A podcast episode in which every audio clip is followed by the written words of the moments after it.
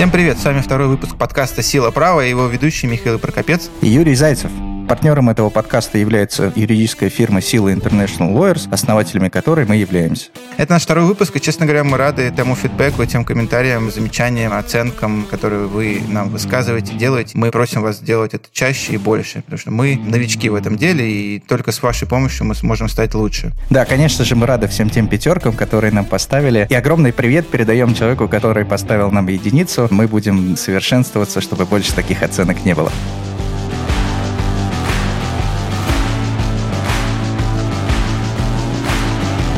Окей, начнем с новостей. Мы обсуждаем в нашем подкасте сначала самые актуальные новости, которые произошли за время выхода предыдущего подкаста. И первая новость мы назвали кодовым названием «Путин и колхоз». Для тех, кто не в курсе, был совет по развитию физической культуры и спорта в Нижнем Новгороде. И Владимир Владимирович Путин высказал такую идею с подачи главы Нижегородской области Глеба Никитина о том, что следует создать некий фонд, в который будет делаться вклады все спонсоры, которые участвуют в развитии российского футбола. И из этого фонда уже будут будут финансироваться команды.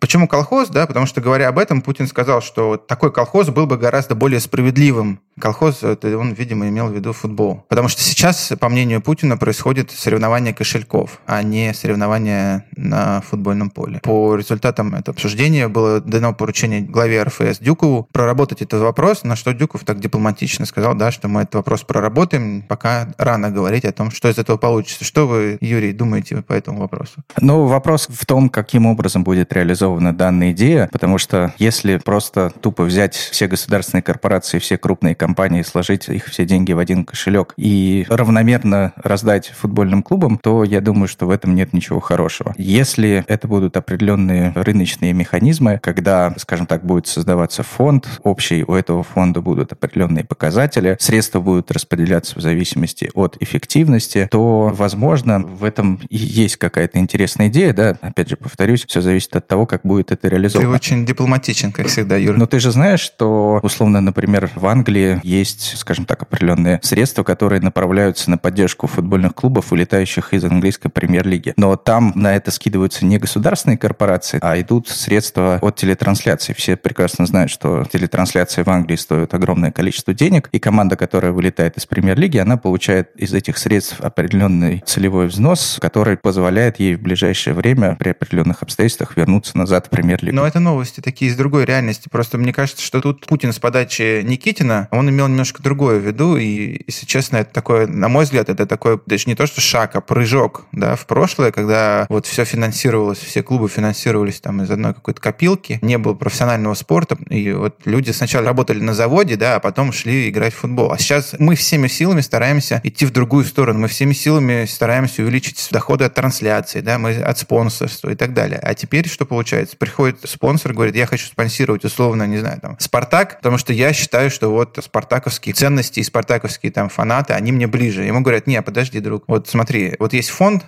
давай туда засылай деньги, засылай долю, и мы там как-то уже будем тратить. Понятно, что обычно так бывает в таких случаях, да, что как тратить спонсора спрашивать не будут, скорее всего, да. А самая главная проблема же у нас не в том, что денег не хватает, на мой взгляд, опять же, а в том, как их тратят.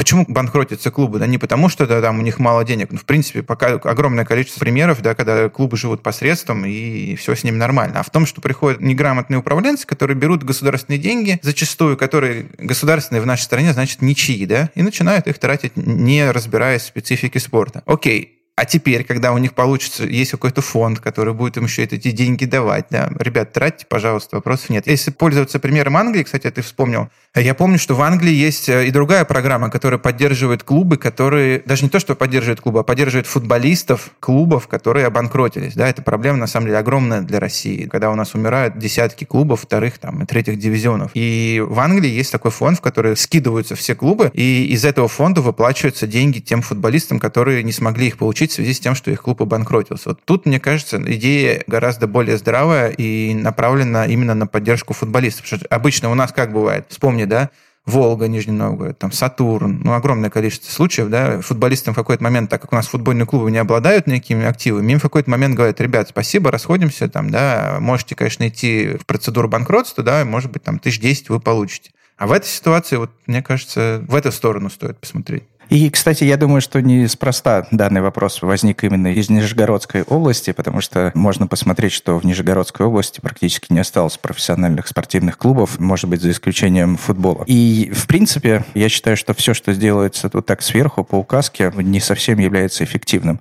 Эффективными в наше время являются любые рыночные, любые рыночные механизмы. Нужно создавать механизмы для того, чтобы частный бизнес шел в спорт. И это нормально. Нужно давать частному бизнесу определенные налоговые льготы. И, кстати, я, насколько я понимаю, на, этой, на этом совете были приняты, или во всяком случае, как бы рамочно были приняты решения, связанные с налогообложением тех компаний, да, которые инвестируют в спорт. Да, не будем скромничать. В принципе, мы, не будем. скажем так, участвовали в рабочей группе, которая разрабатывала многие из данных предложений, и то, что в итоге они попали в протокол заседания, делает шанс, что в последующем они будут реализованы, и действительно частный бизнес получит определенные преференции для того, чтобы частный бизнес инвестировал в спорт. Но мне, кстати, заканчивая тему колхоза, мне, кстати, кажется, что то, что Путин сказал, что вот соревнования кошельков, он это сказал с каким-то негативом, да, но, на мой взгляд, и футбол это и есть соревнование кошельков, помимо того, что на футбольном поле ребята играют, да, и соревнуются, кто попадет в ворота, есть еще огромное количество кейсов, когда, ну, просто крупные бизнесмены рассматривают этот спорт как соревнование друг с другом. Да, это, как кто-то сказал, соревнование миллиардеров, в которых играют миллионеры. И ничего плохого, мне кажется, в соревновании кошельков нет. Любой бизнес — это соревнование кошельков. И при всем уважении к Владимиру Владимировичу, мне кажется, что тут ему просто неправильно как-то подсказали ребята из Нижегородской области.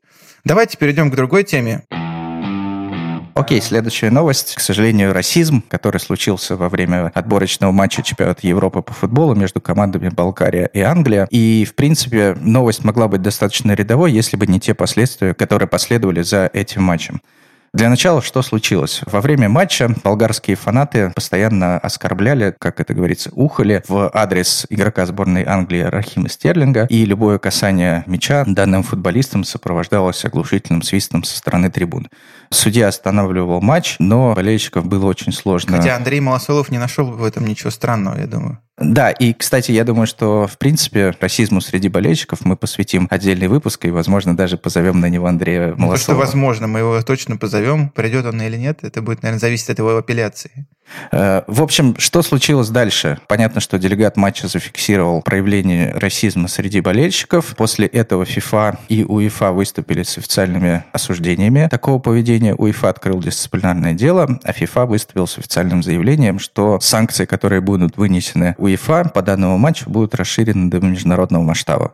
Теперь, в принципе, Федерации футбола Болгарии грозит штраф и проведение матча без зрителей. Хотя, в принципе, может быть даже и радикальная санкция, вплоть до исключения из текущего розыгрыша Юр, чемпионата Европы. Как бы я тебя прерву, ты таким ровным, спокойным голосом об этом говоришь, но на самом деле это достаточно серьезная новость по поводу FIFA, да, потому что это нововведение, которое было принято в дисциплинарный регламент FIFA, и FIFA вообще до этого никогда таких как бы, заявлений не делал. В чем радикальность? Нарушение произошло в соревновании, которое не организует FIFA непосредственно. В соревновании отборочные игры к чемпионату Европы. Тут приходит FIFA, говорит, ребят, вот вас УЕФА накажет, да, и мы сделаем так, чтобы все это было еще на территории всего мира распространялось. Ну, то есть это так как бы приличное Да, внимание. но с другой, с другой стороны у FIFA есть такая возможность, потому что по дисциплинарному кодексу любую санкцию они могут расширить до международного Безусловно. масштаба, и это говорит только о серьезности данного нарушения. Но самое интересное, на мой взгляд, случилось уже после матча, когда весь мир кипел и бурлил по поводу происходящего. Болгарский футбольный союз жил где-то в прошлом веке, и более того, президент Болгарского футбольного союза Борислав Михайлов отправил письмо в адрес УЕФА, что, соответственно, все это попытки очернить болгарский футбол, никаких нарушений не было. Э, очернить. Э, да, и понятно, что все это вызвало огромную негативную реакцию со стороны, в первую очередь, руководства страны. И премьер-министр Болгарии призвал президента президента Болгарского футбольного союза, который долгое время находился на своем посту, уйти в отставку. А Черные тучи сгустились над Федерацией Болгарии. Э, естественно, что Михайлов отказался уйти в отставку, и вдруг неожиданно возник коррупционный скандал в отношении Федерации футбола Болгарии. И снова криминалити. Понятно, что это не связанные между собой были вещи, расизм во время матча и коррупционный скандал, но неожиданно в офис Федерации... Ну, не э, связанные, ты имеешь в виду в кавычках, не связанные. Э, возможно. Ну, неожиданно пришли полицейские, устроили обыски в офисе Федерации. После этого президент Федерации понял сигнал, тут же подал в отставку, и даже в средствах средствах массовой информации я видел такие сообщения, что он покинул территорию страны. Ну, и в этой связи. Михаил, э, у меня к вам есть э, вопрос, как к спортивному эксперту. Как вы считаете, является ли такое действие со стороны государственных органов Болгарии оказанием воздействия на независимость федерации, которое запрещено нормами ФИФА? Слушай, но действительно у нас в ФИФА есть норма, которая говорит о том, что запрещено любое вмешательство государства в дела федерации. Это то, о чем вот как раз меня спрашивал Лев Пикалев, наш продюсер, перед началом, почему ФИФА настолько могущественная, что ставит себя выше государства. Да? Вот как раз это очень знаменательный кейс. Да? Таймлайн, вот как ты сейчас сказал, просто очень, так, опять же, нейтрально детально все это прочитал, всю эту новостную сводку, но таймлайн такой был. Уйди в отставку. Нет, не уйду в отставку. Врывается 50 космонавтов тебе в Болгарский футбольный союз, кладут всех лицом в пол. А у нас тут, кстати, коррупция. Какой расизм? Мы вообще по другому делу к вам пришли. Ну, так совпало. Мы там 10 лет расследовали вашу коррупцию в вашей федерации. Следующая новость, я ушел в отставку, да? Казалось бы, ну, очевидная связь всех этих двух событий, но в истории было масса случаев, когда FIFA отстраняла федерации просто за вмешательство. Но в данном случае FIFA высказалась против действий Болгарского футбольного союза еще до того, как это сделал премьер-министр. Поэтому, на мой взгляд, лично здесь вмешательство, конечно, безусловно, есть. Мое личное мнение. Ну, это глупо отрицать. Но будет ли FIFA вмешиваться в этот вопрос? Будет ли FIFA наказывать Федерацию футбола Болгарии? Я не знаю. Но еще раз говорю, что в истории это просто постоянно происходит. Я могу вспомнить просто Федерацию Нигерии. 2014 год, когда также правительство, министр спорта сказал, что, ребят, вы должны все уйти в отставку, с полком президент Федерации был отправлен в отставку, FIFA им сказала, ребят, мы вам даем время, неделю, чтобы все это исправить. Нигерия никак не отреагировала. Нигерия была исключена из всех соревнований FIFA. Сколько ты, Юр, думаешь, дней прошло, чтобы Нигерия все это исправила? Я думаю, что неделя максимум. Прошло 9 дней. Показывает, да, насколько FIFA имеет возможность, имеет силу влиять на внутренние какие-то процессы в стране. А как ты думаешь, где вот та самая грань, когда, условно, здесь совершается преступление, и полиция должна на него реагировать, даже если это преступление совершается в футболе, мы понимаем, что когда полиция приходит... Даже, так сказал, даже как будто в футболе не совершаются преступления. Возможно. Э, но представь себе, что когда полиция приходит в офис Федерации футбола, очевидно, что у него есть определенные основания. И может ли вообще полиция реагировать на совершение преступления внутри спортивной федерации? Я считаю, что полиция должна этого делать, безусловно. Еще раз, преступление в футболе ничем не отличается от преступления там, в любом другом месте. Это многие почему-то думают, если ты фанат, например, и бьешь человека стулом в стадионе, в чаше стадиона, и, соответственно, соответственно, к тебе должны быть применяться какие-то другие требования, если ты бьешь человека стулом на улице. Это такое же абсолютно преступление. Если ты коррупцией занимаешься в футболе, это такая же коррупция, как и везде. Единственное, еще раз говорю, что меня немножко смущает та последовательность действий, которая, ну, безусловно, указывает нам на то, что эти две вещи каким-то образом связаны. Да? Уйди в отставку, расизм, хопс, я не ухожу, опс, коррупция у тебя. Это похоже, да, как э, у тебя находят там пакетик с наркотиками, да, когда там что-то начинаешь оппозиционной деятельностью заниматься. Так же и здесь. Окей, то есть в любом случае важен контекст. Что ты меня все прерываешь? Потому что тебя порой заносит. Ладно, давай следующая новость.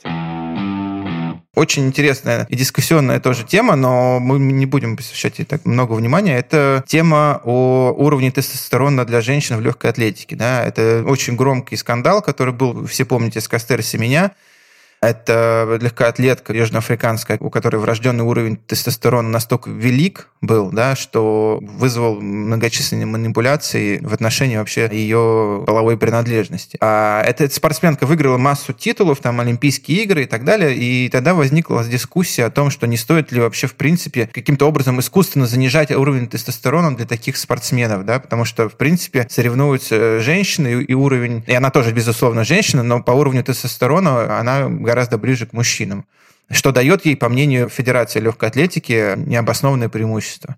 И вот новость заключается в том, что вот на съезде в Дохе Международной ассоциации по легкой атлетике было принято решение введения нового регламента о том, что у всех женщин, которые соревнуются там, на определенных дистанциях, уровень тестостерона должен равняться там, 5 наномолей э, на миллиграмм, что в принципе больше, чем у, обычно у женщин, да, потому что у них 2, но меньше гораздо, чем у мужчин, потому что у мужчин от 10 до 25. И те спортсменки, у которых естественный уровень тестостерона больше, они должны принимать препараты, снижающие этот уровень. Что тоже, в принципе, опять же, как бы дает нам огромное пространство для начала этических, медицинских, каких угодно дискуссий, да. Что ты думаешь, Юр, по этому поводу? Скажи мне, пожалуйста, скорее. Ну, я, конечно же, как главный эксперт в тестостероне считаю... Какой у вас, Юрий, уровень тестостерона? Я забыл сегодня с утра померить. Кстати, интересно, но, видимо, никто не заботится о том, какой уровень тестостерона у мужчин. Понятно, что это не имеет такое значение, потому что повышенный уровень тестостерона у женщин дает определенные преимущества. Поэтому, в принципе, я считаю, что данное решение, оно является обоснованным, потому что спортсмены, участвующие в соревнованиях, должны быть в равных условиях. И если, к сожалению, кому-то в силу природных обстоятельств, скажем так, дан слишком завышенный уровень тестостерона, и это дает большое преимущество по сравнению с другими Хотя спортсменами. естественно, этот уровень естественный, да, он ничего не делал, этот спортсмен, чтобы этот уровень увеличить. Да, мы очевидно, что говорим э, о проявлениях дискриминации, но, в принципе, с теорией права мы знаем, что дискриминация бывает позитивная, бывает негативная. В данном случае, наверное, речь идет о позитивной дискриминации. Слушай, ну так можно, в принципе, и зайти в такие дебри, как, например, вот там у тебя руки длиннее от рождения, да, и ты имеешь преимущество перед другими баскетболистами. Ну вот что, укорачивать руки или что, запрещать им играть? Почему как бы, на это никто не обращает внимания? Почему на уровень тестостерона обращают внимание? Ну, опять же, повторюсь, потому что это влияет на результаты. И, кстати... Так руки тоже влияют на результаты длинные. Э, и, и, кстати, бросать может. Кстати, интересный случай. Совсем недавно мы делали заключение юридическое по обращению одного из клиентов о том, может ли мужчина, изменивший пол и ставший женщиной, участвовать в соревнованиях по одному интеллектуальному виду спорта. И мы как раз исследовали данный вопрос и пришли к выводу о том, что в данном виде спорта, ну вообще в принципе в интеллектуальных видах спорта, нет ни одного исследования, которое подтверждало бы, что повышенный уровень тестостерона в этих видах спорта каким-то образом влиял на результат. То есть, в принципе, играть, я не знаю, в шашки или в покер можно с любым уровнем тестостерона, мужчина или женщина, большого значения не имеет. Поэтому в интеллектуальных видах спорта смена пола и переход условно из мужских в женские соревнования не имеет такого большого значения. Полезно знать, Юрий. Да, кстати, еще раз возвращаясь к этому делу с меня, последнее, что я хотел сказать, что, тем не менее, совершенно ты прав. КАС, когда выносил решение по жалобе этой спортсменки, он сказал, что да, это решение дискриминационное, да, оно ограничивает права конкретных людей, но это действительно позитивная дискриминация, которая дает остальным возможность соревноваться в равных условиях.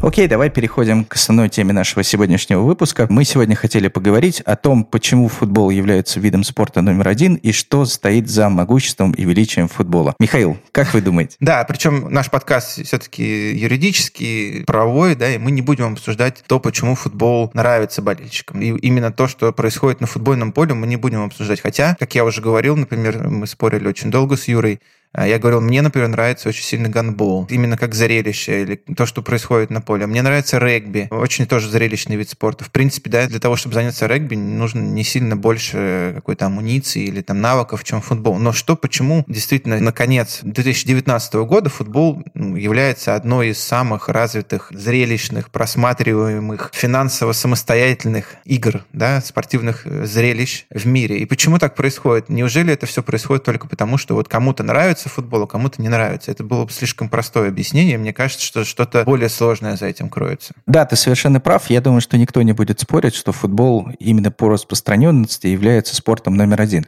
Но является ли с точки зрения прибыльности футбол видом спорта номер один, здесь возможно дискуссии, да, потому что, например, если мы посмотрим топ-10 богатейших спортсменов мира в 2019 году, то мы увидим, что первое место занимает боксер Флойд Мейвезер. Но при этом... Но это индивидуальный вид спорта, Юр, Да, но при, но, при этом, но при этом в пятерке три футболиста. То есть в пятерке самых богатых спортсменов входят Леонель Месси, Криштиану Роналду и Неймар. Очевидно, что, может быть, отдельный спортсмен из индивидуального вида спорта является самым богатым, потому что, в принципе, он получает гонорары один от конкретного боя, а все-таки в футболе распространение доходов идет между всеми футболистами команды, да, и за командой стоит еще огромное количество людей, так называемые бэк-офисы и так далее. Но именно с точки зрения массовости футболисты получают, наверное, самые большие доходы из всех коллективных да. видов спорта. Ну, Юр, ну я бы, например, все равно, мне кажется, что если мы сейчас уйдем в оценку состояний фолловеров в Инстаграме и распространенности, мне кажется, что мы все равно за этим потеряем ту мысль апологетом, которой, да, я являюсь, извините, высокопарность, потому что я лично на всех лекциях своих об этом все время говорю. И ребята, кто на моих лекциях присутствует, они наверняка знают, что я сейчас скажу. Я скажу, что, по моему мнению, огромной заслугой того, что футбол является спортом номер один, не мы с тобой придумали эту фразу. Футбол и спорт number one. Это FIFA или FIFA, да, как многие говорят, да. Это, кстати, это вопрос дискуссионный. Я когда работал в РФС, Виталий Леонидович Мутков все время говорил FIFA. FIFA.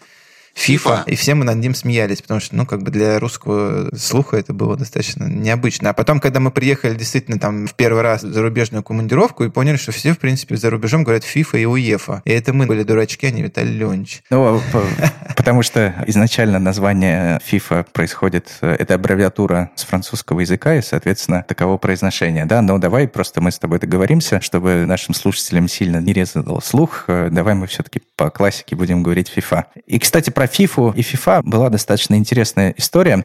Во время подготовки к чемпионату мира был принят в России специальный закон 108 ФЗ, и этим законом название FIFA получило особую охрану, по сути, как объект интеллектуальной собственности. И при этом бизнесу и вообще третьим лицам было запрещено использовать это название в любой привязке к предпринимательской деятельности.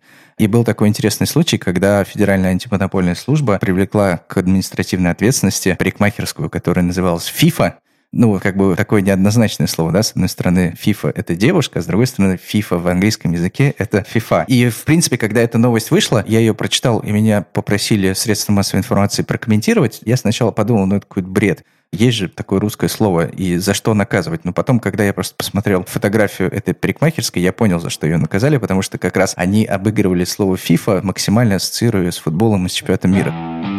По-моему, то, что вид спорта настолько является развитым, и то, что он является во многих странах доминирующим, это заслуга FIFA. Давай по порядку, давай начнем с того, почему ты считаешь, что FIFA настолько гениальная организация, и почему именно ее работа привела к столь массовому развитию футбола?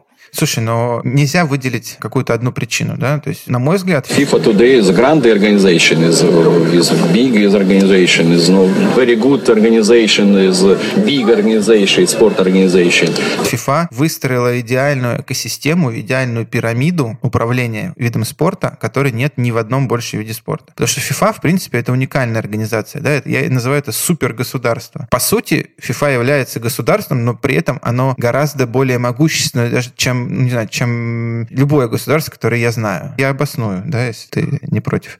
ФИФА объединяет в себе все практически страны мира. Да? То есть это... а, извини, я тебя прерву. Здесь просто интересный факт, э, что на текущий момент, по данным ООН, в мире есть 206 признанных стран, при этом в ФИФА входят 211 национальных ассоциаций. Я об этом и хотел сказать, потому что ФИФА входит помимо всех стран, некоторые страны еще разделены да, на отдельные ассоциации. Например, мы все знаем... Некоторые да, одна.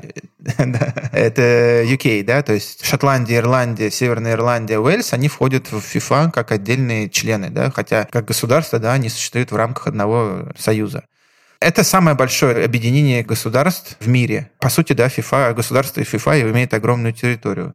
Во-вторых, FIFA имеет уникальный статус самой Швейцарии, где она зарегистрирована. Да? Она находится в Цюрихе, она не платит налогов. Так она договорилась с государством Швейцария. Она располагается на специальной улице, называется FIFA Штрассе. FIFA имеет огромные доходы от проведения своих мероприятий, таких как чемпионат мира. Но самое главное, когда я говорю об экосистеме FIFA, я имею в виду три момента. Три момента, которые дали FIFA преимущество перед другими видами спорта. Например, это регламенты, Многие называют это таким противным словом, как мягкое право, да, мы не будем его использовать, но отметить стоит. Календарь и система разрешения споров. По-моему, это вот три момента, которые отсутствуют у всех других международных спортивных федераций и дали FIFA именно то преимущество, которым оно воспользовалось для того, чтобы стать супергосударством. Окей, давай эти моменты мы обсудим чуть-чуть позже. Для начала, почему, например, в других видах спорта есть же такие прекрасные виды спорта, как хоккей и баскетбол. Угу. Наверное, хоккей в меньшей степени, потому что хоккей не так распространен по территории в силу климатических особенностей. Но баскетбол тоже достаточно простая игра. Взял мяч, повесил корзину и вперед Фигач. бегай. В любой точке мира можешь этим заниматься. Почему, например, Международная федерация баскетбола не обладает такой суперсилой, как FIFA? Слушай, еще раз, на мой взгляд, когда мы говорим о развитости и влиянии спортивной федерации, мы должны обращать внимание всего лишь на три момента. Да? Это то, какие документы выпускает эта федерация, то, как она разрешает споры, и то, как она составляет календарь. Более того, если мы говорим о баскетболе да, и о том же о самом хоккее, мы можем с легкостью увидеть, да, что эти федерации не, скажем так, не являются гегемонами в мире. Да? Существует NBA,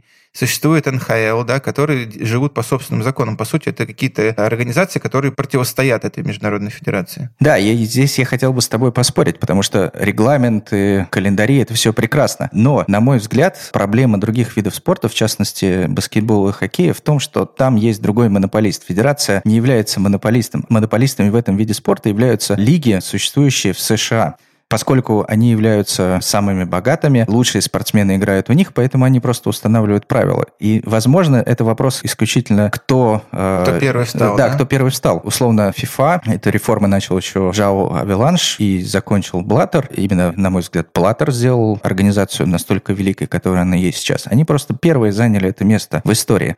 В других видах спорта получилось немножко по-другому, да, и там коммерческие лиги стали теми суперсубъектами, которые, по сути, навязывают правила. Ну, они, подожди, я тебе не то, что прерву, дополню, да, не только первые заняли это место, они еще очень жестко боролись с любыми проявлениями сепаратизма, назовем это так, да, потому что, ну, очень многие обвиняют FIFA в авторитарности, вертикальности структуры, и это действительно так, и именно поэтому FIFA, на мой взгляд, стала таким супер игроком на этом рынке, потому что она просто нещадно уничтожала, нещадно пресекала любые попытки кого-то отделиться, да, ты же вспомнишь ту же историю с футзалом и мини-футболом, да, только те дисциплины спортивные, кого поддерживала ФИФА, выжили. Только те государства, да, которые делали то, что просит ФИФА, они не являются членами ФИФА. Еще раз, возвращаясь к Болгарии, посмотри, насколько мощным является инструмент по отстранению федерации от ФИФА. Да? Если федерация уходит из ФИФА, оно не участвует в чемпионате мира, в чемпионате Европы, в чемпионате там, Африки и так далее. Клубы не участвуют в Лиге чемпионов, там, в Еврокубках. Все, футбольная жизнь для этого государства, она прекращается. Я все время говорю студентам, почему приезжает там, Зеб Блаттер, условно, или Инфантино, и его встречают президенты стран. Да, там красная дорожка, приходит Владимир Владимирович, приходит там Трамп,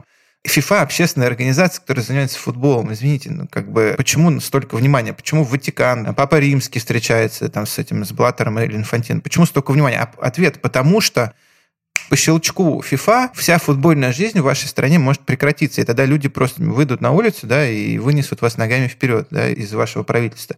Вот поэтому. Поэтому FIFA, на мой взгляд, еще раз, именно своим авторитаризмом, именно своим вертикалью, это тот авторитаризм, который полезен, на мой взгляд. Да? Ты должен знать, куда ты ведешь свою организацию. И FIFA это делает блестяще. Да, я думаю, что Блаттер, безусловно, знал, куда он ведет свою организацию. Сам поэтому... не знаю, сам куда пришел. Поэтому у авторитаризма есть, скажем так, обратная сторона. Его успешное руководство FIFA, к сожалению, закончилось тем, что он был отстранен от э, любой связанной с футболом деятельности тем самым органом, который он когда-то создавал, а именно комитетом по этике. И на текущий момент мы знаем, что в отношении него на территории Швейцарии возбуждены уголовные дела. Situation is uh, dangerous. Но если уходить от Но личности... Хорошо. Э, если уходить от личности Блаттера, мне кажется, просто еще один интересный момент по поводу того, что FIFA действительно является такой достаточно авторитарной структурой, которая держит весь футбол в своих руках. FIFA очень интересно научились продавать свое главное соревнование. Да? По сути, чемпионат мира по футболу стал инструментом распространения влияния FIFA на территорию всего мира. Что нужно для того, чтобы получить чемпионат мира по футболу? Да, нужно выиграть жесткую конкурентную борьбу с другими странами. При этом государства соглашаются просто на какие-то колоссальные шаги навстречу для того, чтобы получить чемпионат мира. Ты только представь, для того, чтобы вот это спортивное событие, главное спортивное событие в мире приехало к тебе в страну, правительство страны должно выдать определенные гарантии. Комфортного, правительственные гарантии. Э, да, ком, правительственные гарантии комфортного проведения турнира. Эти гарантии касаются таких вопросов, как налоги, безопасность, коммерческие вопросы и так далее. То есть, в принципе, FIFA тебе говорит, окей, хорошо, мы тебе дадим чемпионат мира, но ты должен просто перестроить... Ты, ты должен забыть просто про свои правила, про свое законодательство. Да, ты должен перестроить под нас национальное законодательство. Вот, пожалуйста, тебе 11 гарантий. Нам как бы все равно, что твое национальное законодательство во многом этому не соответствует. Мы Юр, будем это... приходить и проводить соревнования в тех условиях, в которых мы привыкли. Юра, но это еще раз в копилку тезиса о том, что FIFA выше любого государства. Нельзя у вас пиво продавать на стадионах? Окей, можно. Если хотите чемпионат мира, продаем. Вино нельзя продавать? Продаем. Налоги должны платить FIFA? Не платят налогов FIFA. Нельзя работать круглосуточно? FIFA может работать круглосуточно. То есть, помнишь, да, когда мы готовились к чемпионату мира в России, насколько все были шокированы теми гарантиями, которые были выданы России? Я имею в виду все это те, кто был в Госдуме, в правительстве, да, они не могли представить, что в принципе можно сделать такие изменения налогового законодательства или там трудового законодательства. Это в принципе невозможно. ФИФА говорит, а мне все равно. А... Хочешь чемпионат мира, пожалуйста, вот один из гарантий. Very good organization. Да, и, кстати, достаточно интересный пример. В 2018 году у нас в России прошел чемпионат мира. Правда? А в 2020 году в городе Санкт-Петербург будет проходить чемпионат Европы. И очень интересна реакция со стороны многих государственных органов когда ты, условно, приходишь решать какие-то вопросы, связанные с правовым регулированием чемпионата Европы, ты часто получаешь ответ, типа, что у вас чемпионат Европы, вы же не FIFA, что вы хотите, да? И вот здесь я плавно хотел перейти к теме о том, что на самом деле пирамида футбола очень интересная, потому что на вершине этой пирамиды находится могущественная организация FIFA, но ниже ее на одну ступеньку находится даже более богатая спортивная организация, это УЕФА. Очень интересно, что региональная организация, управляющая футболом на территории Европы, она является более финансово могущественной. Да? Но за счет Лиги чемпионов. За счет Лиги чемпионов и турниров. Да? Просто, опять же, цифры. За чемпионат мира по футболу 2018 года FIFA заработал 6,1 миллиарда долларов. При этом чемпионат мира проводится раз в 4 года. То есть, по сути, это доходы FIFA на 4 года. УЕФА каждый год от Лиги Чемпионов и Лиги Европы зарабатывает порядка 3 миллиардов евро. То есть получается, что за 4 года, за тот же цикл, УЕФА зарабатывает 12 и миллиардов. Это прибыль. А, да, то есть в два раза больше, чем ФИФА. И очень странно, что при этом такая финансово могущественная организация, которая, в принципе, могла бы сказать, а, нам не интересно ваши правила ФИФА, нам не интересен ваш чемпионат мира, нам не интересны ваши регламенты. Мы хотим централизовать футбол в Европе, да, и мы создадим нашу супер Лигу чемпионов, это наш супер товар, а как бы вы делаете, что хотите. Но интересно, что этого не происходит. Но этого не происходит, Юр, потому что, опять же, на мой взгляд, я не знаю почему, но мне кажется, потому что ценность имеет вся экосистема в целом, да, не имеет ценности экосистема европейского футбола, да, она, может быть, и имеет, но не такой глобальный. Это как, знаешь, как «Властелин колец». Очень интересно, когда существуют в одном мире все персонажи, да, и хоббиты, там, и орки, и там, гондор и так далее. А когда ты берешь что-то одно и выдергиваешь, да, и рассказываешь только об этом, это интересно только маленькой части. И так вот, гораздо интереснее, когда на чемпионате мира сталкиваются, допустим, там Австрия и там Нигерия. Да, если европейцы выйдут из системы FIFA, они будут вариться в своем маленьком европейском там, мерке. Океания, Австралия, там, не знаю, Азия, они останутся за, в другом мире. Интересен именно тот мир, который создал FIFA. Это экосистема, которую создал FIFA. И даже если ты супер богатый европейский, там, европейская организация, да, ты ни в коем случае не сможешь и не захочешь разрушать то, что было создано, и то, что приносит, да, всем деньги. Интересно, как Криштиану Роналду будет играть против, не знаю, против Месси, потому что они иначе, если европейцы выйдут из, из FIFA-шной системы, они никогда не встретятся, аргентинцы и португальцы. Вот и все. Да, я согласен, что мир FIFA очень интересный, и поэтому я хотел прорекламировать э, ну, достаточно уже старую книгу, которая называется «Fall. Тайный мир FIFA» журналиста Эндрю Дженнингса. Если вы хотите понять, каким образом FIFA становилась такой могущественной организацией, прочитать про все скандалы, которые были внутри FIFA, очень Вечно рекомендую эту книгу, она очень крутая. Добавишь дегтя, все эти скандалы, расследования. Правильно понимаю, это Дженнингс, это типа вот Навальный такой, да, в футболе? А, да. Все понятно. Мы говорим, Юр, только о позитиве, только о плюсах FIFA. И хотел бы я перейти как раз да, к тому, с чего я начинал. Те плюсы, те различия FIFA от того же хоккея, от того же баскетбола. В хоккее, например, да, как происходит в хоккее?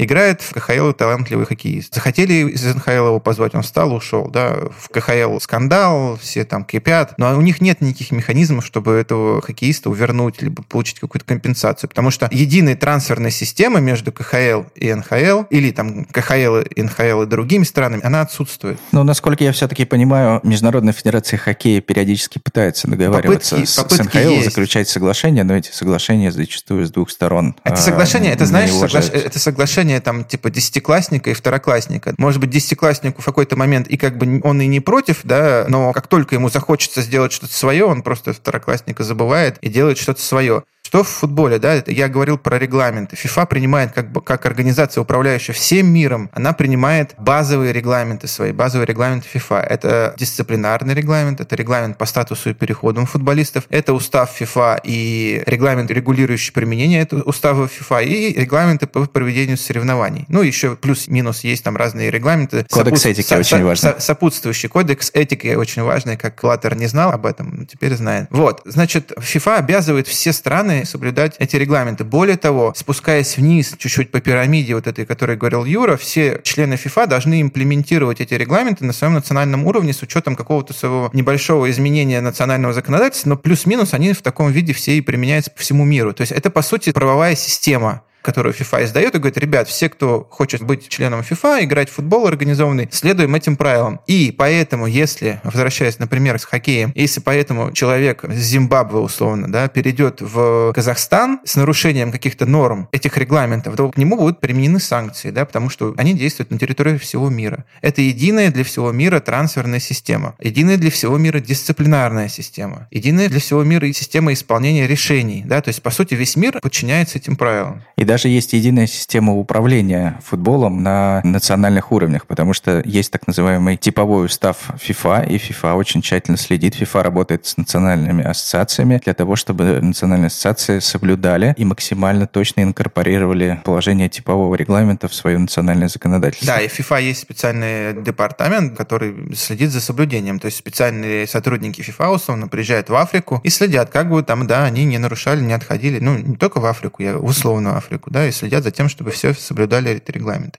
Дальше календарь. Мы все помним, да, постоянно каждый год, каждые два года постоянно вот эти все уже надоевшие всем разговоры, там, а отпустят ли клуб НХЛ Овечкина там, на Олимпиаду, отпустят ли клуб Овечкина на чемпионат мира, да, потому что интересно ли будет вот нам смотреть чемпионат мира, если там будут не участвовать там наши сильнейшие хоккеисты или сильнейшие хоккеисты в США. В США приезжает молодежным составом, да, каждый раз все это повторяется. Почему? Потому что нет в хоккее, нет в баскетболе единого календаря. НХЛ свой календарь утверждает, мы играем вот там в такие-то периоды. Федерация их международная говорит, а мы вот в это время будем чемпионат мира проводить, например, да, они там все ругаются. FIFA такого невозможно. Да? Почему настолько коммерчески привлекательные турниры, проводимые в футболе? Потому что они проводятся по единому календарю, который утверждает FIFA перед началом каждого сезона. Они говорят, вот тут играют сборные, тут играет Лига чемпионов, тут играет чемпионат мира, чемпионат Европы. И делается так, чтобы все более-менее не накладывалось друг на друга, да, и все сильнейшие спортсмены, все сильнейшие клубы смогли принять участие в как можно большем количестве э, соревнований. Да, календарный план FIFA достаточно интересно составлен. Во-первых, он составлен на несколько лет вперед, и мы можем абсолютно точно посмотреть даты для проведения международных игр. Например, ну да, когда твой футболист уедет куда-то там, играть за сборную. Да, можно... например, можно открыть календарь и посмотреть на 2020 год. И даты для проведения международных матчей представляют собой окно из 10 дней, которое начинается в понедельник одной недели и заканчивается в среду на следующей неделе. Соответственно, в этот период должно быть проведено максимум два международных матча. И, соответственно, этот календарь включает в себя день на то, чтобы футболист уехал из твоей команды, прибыл в расположение сборной, и в последний день, соответственно, он должен вернуться из сборной. Да, но у этого плана тоже есть обратная сторона. Многие очень жалуются на то, что календарь настолько удобно составлен для участия футболистов во всех соревнованиях, что в конце сезона футболисты проводят по 60-80 там матчей, да, и просто ломаются, физически не удерживают.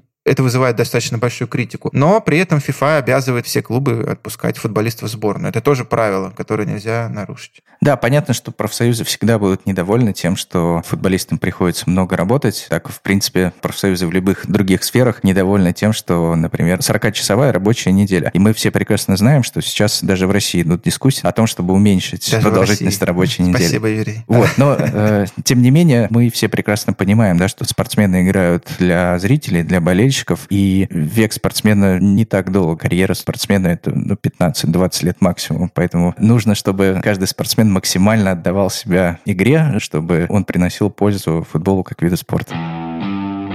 Да, и заканчивая этот разговор про тот инструментарий, который дает FIFA такое доминирование, я хотел бы еще сказать про судебную систему, я ее так называю в кавычках. Для нас, юристов, это основная, конечно, вещь. Это прямое продолжение регламентной системы. Если у тебя есть регламенты, если у тебя есть законы, назовем их так, то должны быть санкции и должны быть разрешения споров в случае неисполнения одной стороной этих законов. И у ФИФА есть такая судебная система, она существует абсолютно параллельно государственной судебной системе, это абсолютно сделано специально. У ФИФА есть свои органы, которые разрешают споры. А в футболе есть свой орган, который разрешает споры в финальной стадии, это КАС. И самое главное, что FIFA прямо говорит, ребят, вы хотите быть в системе FIFA, вы хотите играть в футбол, не ходите, пожалуйста, в государственные суды. Ну, не ходите. Не знают они нашей специфики, не знают они, чем отличаются там нападающие от защитника. Зачем вам это нужно? Вместо этого мы создаем вам специально параллельную систему, которая занимается разрешением споров именно по нашим регламентам. Помнишь, Юр, мы когда часто приходили раньше еще в суды, например, в России, иногда бывало так, что некоторые споры попадали в суды горожанские, и судьи постоянно говорили, ребят, вы что там, с ума сошли? Какие трансферы? Вы продаете людей? продаете людей из одного места в другое? Как это вообще возможно? Или вы арендуете людей? Как это вообще возможно? Тут мы понимали, что, блин, действительно лучше пойти в органы, которые созданы специально для этого, для рассмотрения именно спортивных споров. Да, FIFA не просто не рекомендует, а, скажем так, навязывает, по сути, свои органы разрешения споров под угрозой применения спортивных санкций окей, хорошо, ты можешь пойти в суд судиться против клуба, но ты можешь быть дисквалифицирован. Да, и также клуб может подать иск против футболиста в обычный суд, но рискует лишиться очков. Да, но это еще сделано для того, чтобы, Юр, дать всем участникам равные права, да, это очень важно. То есть, например, если ты футболист из Аргентины приехал в Россию, ну, понятно, что ты не знаешь законодательства России, ты не знаешь, как тут все устроено. Понятно, что клуб будет иметь преимущество в споре с тобой, потому что, ну, это просто клуб, который здесь местный, у него есть и связи, да, и так далее.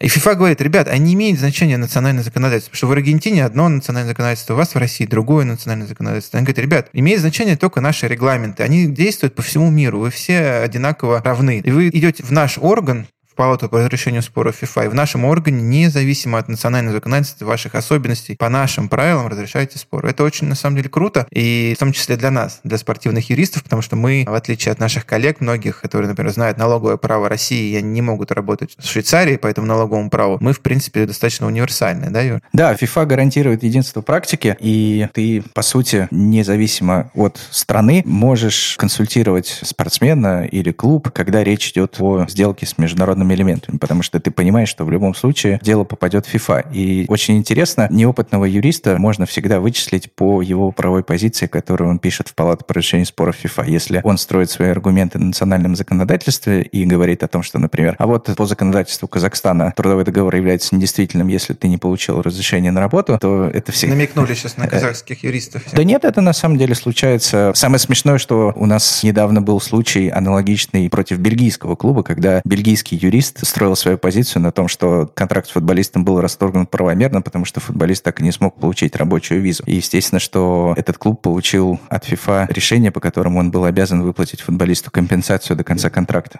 Ну и возвращаясь к нашим баскетбольно-хоккейным примерам, еще раз, мы любим баскетбол, хоккей и все такое прочее, но это просто очень наглядно.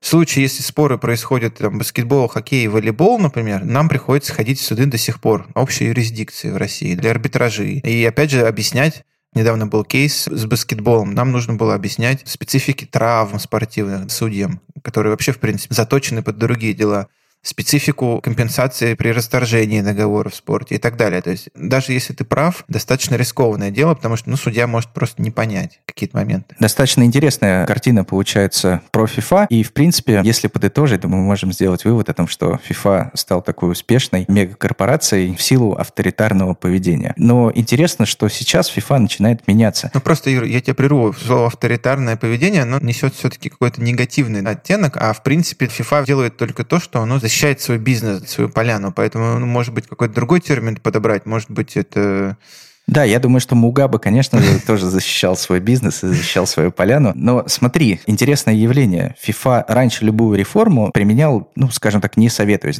Вот они решили, приняли на Конгрессе или на исполкоме, и их не очень волновало мнение так называемых стейкхолдеров. А сейчас... Это те, кто стейки? Жарят? А, нет, это не те, кто жарят стейки или те, кто едят стейки. Да, стейкхолдеры — это, скажем так, ключевые игроки а, на рынке. Члены футбольной семьи, как FIFA говорит. Да, и когда Инфантино стал президентом, одной из реформ, которую он сделал, было создание как раз комитета футбольных стейкхолдеров, и этот комитет принимает реформы. Да, мы в прошлом выпуске говорили о том, какие реформы планирует сделать FIFA в ближайшее время. Так вот, все эти реформы, они были разработаны и одобрены комитетом футбольных стейкхолдеров, и дальше они уже идут на разработку регламентов, и после этого Конгресс... Ну, то есть советуются с непосредственными участниками процесса. Да, а Чего раньше не было. А непосредственными участниками процесса являются футболисты и клубы. Поэтому FIFA до того, как принять решение, советуется с Европейской клубной ассоциацией, ЕКО, и также активно ведет диалог с ФИФПРО, с Международным профсоюзом футболистов.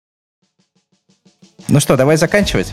А, давай заканчивать. Вот и все. Я надеюсь, э, эта тема была интересна слушателям. И еще раз повторяю, что нам очень важны ваши отзывы, оценки и комментарии. В информации к каждому выпуску у нас будет указана электронная почта, наши социальные сети. Очень просим вас присылать ваши вопросы. И также можете задать нам вопрос для обсуждения в одном из следующих подкастов.